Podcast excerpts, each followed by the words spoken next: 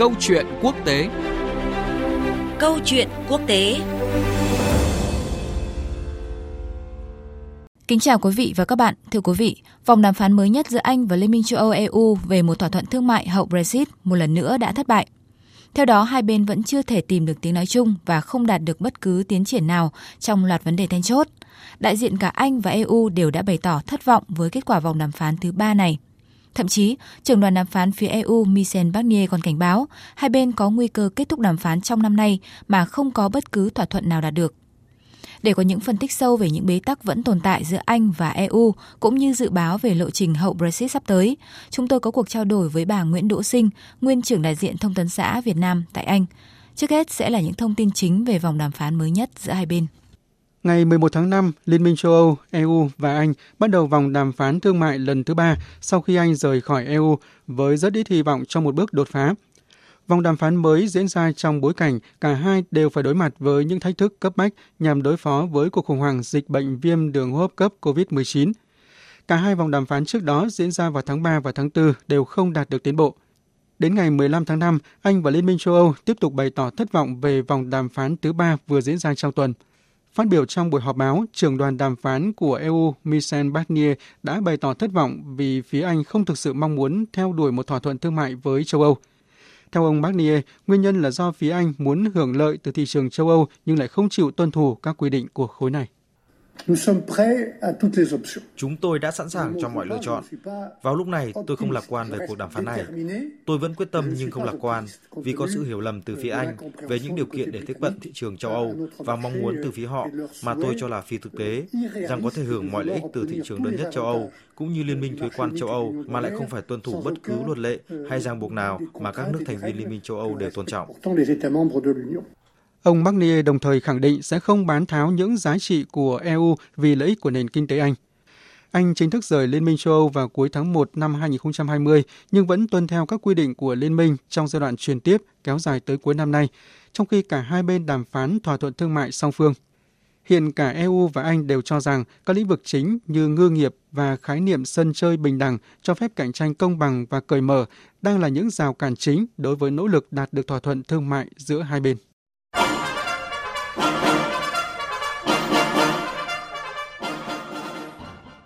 Thưa quý vị, thưa các bạn, vậy thực tế đâu là những nguyên nhân khiến Liên minh châu Âu EU và Anh bế tắc vẫn hoàn bế tắc? Ngay sau đây, khách mời của chương trình là bà Nguyễn Đỗ Sinh, nguyên trưởng đại diện thông tấn xã Việt Nam tại Anh sẽ phân tích rõ cùng quý vị. À, xin chào bà Nguyễn Đỗ Sinh ạ. À, thưa bà, trong các phát biểu của mình thì đại diện Liên minh châu Âu EU cho rằng là phía Anh dường như không thực sự có thiện chí trong các cuộc đàm phán hậu Brexit và đã gây ra những cái bế tắc hiện nay. À, bà nghĩ sao về ý kiến này? Đâu là cái nguyên nhân thực sự của các bế tắc hiện nay giữa hai bên ạ? À, vâng thưa chị có thể thấy là à, phát biểu của trưởng đoàn đàm phán uh, hậu Brexit về phía EU ông uh, Michel Barnier đấy sau cái vòng đàm phán thứ ba mà kết thúc hôm thứ sáu vừa qua thì cũng không khác nhiều so với phát biểu của ông sau khi mà kết thúc cái vòng đàm phán thứ hai. Dạ. giữa hai bên vào tháng trước um, đó là vì cả hai bên thì đều muốn giữ cái quan điểm của mình mà không phía nào chịu nhượng bộ à, trong câu chuyện Brexit từ đầu đến giờ thì à, phía EU thì vẫn luôn thể hiện cái quan điểm rất là rõ ràng đó là à, bất cứ cái thỏa thuận tương lai nào giữa hai bên ấy, thì cũng phải bao gồm cái việc là gắn các cái cam kết của anh với việc là duy trì các cái tiêu chuẩn của EU à, về vấn đề sức khỏe, về an toàn, an ninh, về viện trợ cấp nhà nước hay là vấn đề môi trường. À, cái cái này EU họ vẫn gọi là phải đảm bảo một cái sân chơi bình đẳng đấy. À, nhưng mà trái lại thì anh thì à, cho rằng là cái điều này thì họ không chấp nhận cái việc là cái cái mà gọi là sân chơi bình đẳng đó sẽ tạo nên một phần của cái thỏa thuận bao trùm về cái mối quan hệ giữa hai bên. Yeah. Dạ. Một trong cái lý do đơn giản để anh không chấp nhận bởi vì là họ chọn rời khỏi EU để họ không phải chịu những cái ràng buộc, những cái luật lệ, à, những cái quy định từ Bruxelles nữa. Và nếu như bây giờ EU cứ khăng khăng muốn gắn anh với các cái quy định của EU à, thì rõ ràng đây không phải là điều mà anh chấp nhận thưa chị. À, vâng, vậy xin bà trở lại phân tích rõ hơn những cái khác biệt mấu chốt giữa hai bên vẫn tồn tại đến nay để có thể đi đến một thỏa thuận thương mại hậu Brexit ạ.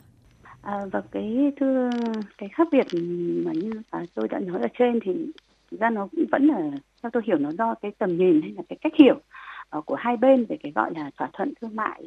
cái phía Anh ấy thì họ cho rằng là họ đang đàm phán với EU như là bất kỳ một cái đối tác nào khác ví dụ như là Mỹ hay là Nhật Bản chẳng hạn về một cái thỏa thuận thương mại tự do thông thường như là trước đây các đối tác họ vẫn làm với nhau đấy nhưng mà EU thì họ lại không không cho là như vậy. Dạ. bởi vì thực tế là Anh suốt hơn 40 năm qua thì là một thành viên của EU họ chịu những cái ràng buộc bởi những cái quy định chung của Bruxelles nên bây giờ bước vào đàm phán thì EU uh, cho rằng là nếu mà Anh muốn vẫn giữ được các cái lợi ích cũ từ việc là thành viên EU đấy thì họ cũng phải tuân thủ các cái luật lệ hay là ràng buộc của liên minh này à, nhưng mà với Anh thì họ cho là họ đã thoát ly khỏi EU rồi, Brexit là Brexit rồi. Họ muốn đi cái con đường riêng của mình. Còn giờ EU lại cứ muốn gắn London với các cái tiêu chuẩn chung của Bruxelles thì điều đó thì rõ ràng là Anh họ rất là khó chấp nhận được. Thủ tướng Anh Boris Johnson thì thậm chí còn tuyên bố là ông ấy sẵn sàng cho một cái Brexit không thỏa thuận vào cuối năm nay. Còn hơn là phải đồng ý với các quy định của EU về cạnh tranh hay là trợ cấp nhà nước. Và cả những cái luật lệ mà từ tòa án công lý châu Âu anh từ trước đến nay thì họ vẫn cho rằng như thế là làm cho họ như kiểu bị mất chủ quyền ạ. Dạ vâng ạ, vậy à, thưa bà, à, dự kiến thì hai bên sẽ còn một vòng đàm phán nữa vào đầu tháng 6 à, trước khi mà các nhà lãnh đạo EU họp thượng đỉnh vào cuối tháng để xem xét các tiến triển mới trong đàm phán. Đồng thời thì Anh cũng sẽ phải ra quyết định liệu là có gia hạn thời gian quá độ Brexit dự kiến sẽ kết thúc vào cuối năm nay hay không. Vậy à, theo bà, à, các yếu tố nào có thể sẽ tác động đến các cuộc đàm phán tới đây giữa hai bên ạ? À, vâng, thưa tôi thì trong bối cảnh à, cả Anh và EU thì đều đang phải chật vật chống chọi với những cái tác động tồi tệ do đại dịch Covid gây ra và chúng ta cũng có thể thấy là thời gian nửa tháng còn lại trước cái vòng đàm phán thứ tư dự kiến là từ mùng 1 tháng 6 tới đây là quá ít ỏi để có thể giải quyết được những cái khác biệt tồn tại giữa hai bên hiện nay. Yeah. Dạ. Có thể thấy là ngày càng có cái khả năng xảy ra một cái cuộc khủng hoảng mới vào cái tháng tới. Cái thời điểm mà cả hai bên sẽ cần phải quyết định là có gia hạn cái thời kỳ trực tiếp sang năm 2021 hay không à, vì vậy là sức ép với cả hai bên thì là rất lớn và nguy cơ về một Brexit không thỏa thuận thì lại càng gia tăng. Còn nếu mà kịch bản không thỏa thuận xảy ra thì à, có lẽ cả Bruxelles và London sẽ dần chắc chắn cần phải quay lại bàn đàm phán trong những tháng sau đó. À, nhưng mà với những cái động cơ mới có lẽ họ sẽ có phải đưa ra những cái nhượng bộ nào đấy. Nhưng mà rõ ràng là các cái cuộc thảo luận kiểu này thì nó cũng có thể kéo dài đáng kể và cũng hứa hẹn là sẽ rất khó khăn giống như là cái tình trạng bế tắc từ trước đến nay à, cho đến thời điểm này thì à, thủ tướng anh vẫn cương quyết là sẽ không gia hạn cái thời kỳ chuyển tiếp mà đại dịch covid xảy ra thế thì cũng rõ ràng là càng làm cho dấy lên những cái ý kiến cho rằng là ông ấy sẽ lại càng muốn thoát ly khỏi eu càng nhanh càng tốt bởi vì là hiện tại càng kéo dài thời kỳ chuyển tiếp thì anh cũng vẫn cứ bị nhùng nhằng như thế mà họ lại cũng không được quyền quyết định gì trong các cái chính sách của EU vào thời điểm này. Còn giới quan sát thì cho rằng cái lập trường cứng rắn của ông Johnson thì cũng có thể nó là một chiến thuật để khiến EU tin rằng là London họ không quan tâm đến việc là có đạt được thỏa thuận hay không. Đó thì London hy vọng là có thể đạt được thỏa thuận tốt hơn theo những điều kiện của Anh. Vì vậy thì tôi cũng không tin là EU lại nghĩa là họ không đọc vị được cái chiến thuật này của Thủ tướng Anh à, và họ cũng sẽ cương quyết bảo vệ các cái giá trị của họ như cái cách mà họ đã làm trong cái cuộc đàm phán Brexit trước đó.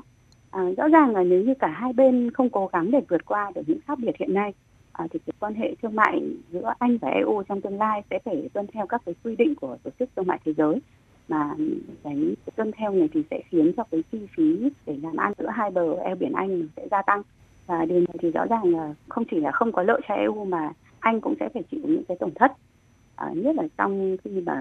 đại dịch Covid thì họ lại nó đang gây ra những cái tổn thất hết sức nặng nề cho cả hai bên. Cái dịch bệnh này thì có vẻ như đã khiến cho cả hai sẽ muốn kết thúc cho xong cái thỏa thuận còn tập trung vào cái việc khôi phục ừ, sau đại dịch. À, tuy vậy thì theo lời bộ trưởng ngoại giao đức ông Heiko Maas thì ông cho rằng là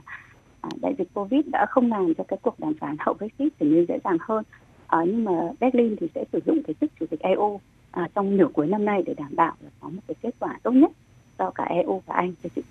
À, vâng ạ, cảm ơn bà Nguyễn Đỗ Sinh vì những thông tin và phân tích vừa rồi. Tới đây, chương trình Câu chuyện quốc tế cũng xin dừng lại. Cảm ơn quý vị và các bạn đã chú ý lắng nghe. Chương trình do biên tập viên Phương Hoa thực hiện.